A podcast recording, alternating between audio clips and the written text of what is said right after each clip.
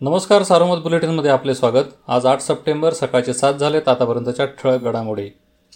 पाण्याची आवक पाहता तुडुंब भरलेल्या जायकवाडी धरणातून गोदावरीत नऊ हजार नऊशे त्र्याहत्तर क्युसेक विसर्ग आहे. यासाठी सत्तावीसपैकी सोळा दरवाजे अर्ध्या फुटांवर उचलण्यात आले आहेत. राज्यमंत्री प्राजक्त तनपुरे यांना कोरोना संक्रमण झाले आहे. त्यांनी सोशल मीडियाच्या माध्यमातून याबाबत स्वतः माहिती दिली.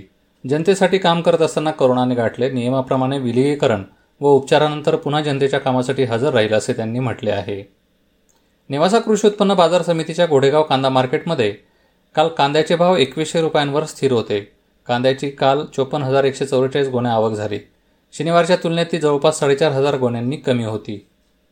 साईबाबा संस्थान विश्वस्त व्यवस्थेच्या विरोधात कर्मचाऱ्यांनी आमदार राधाकृष्ण विखे पाटील यांच्या नेतृत्वात आंदोलनाचा पावित्रा घेतला आहे.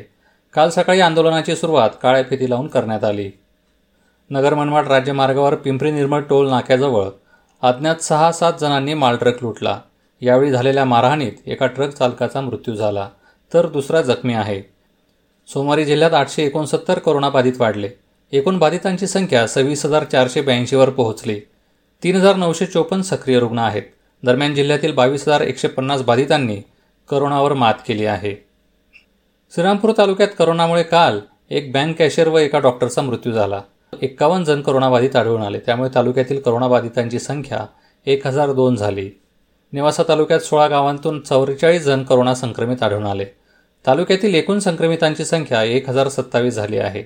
राहता तालुक्यात दिवसभरात सव्वीस करोना संक्रमित सापडले. सर्वाधिक दहा रुग्ण राहता शहरातील आहेत. अकोले तालुक्यात काल बावन्न व्यक्तींचा करोना अहवाल पॉझिटिव्ह आला. तालुक्यातील एकूण रुग्णसंख्या सातशे सत्तावीसवर पोहोचली.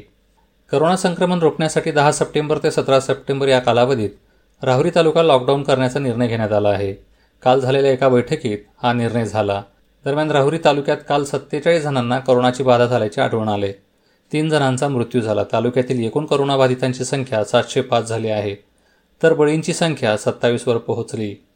जिल्हा परिषदेने सर्व कर्मचाऱ्यांची करोना चाचणी करण्याचा निर्णय घेतला आहे. मंगळवारी चाचणी होणार आहे. या चाचणीसाठी सर्व खाते प्रमुख आणि कर्मचाऱ्यांना उपस्थिती सक्तीची आहे. या होत्या ठळक घडामोडी. सविस्तर बातम्यांसाठी वाचत राहा दैनिक सार्वमत किंवा भेट द्या देशदूत डॉट कॉम या संकेतस्थळाला. नमस्कार.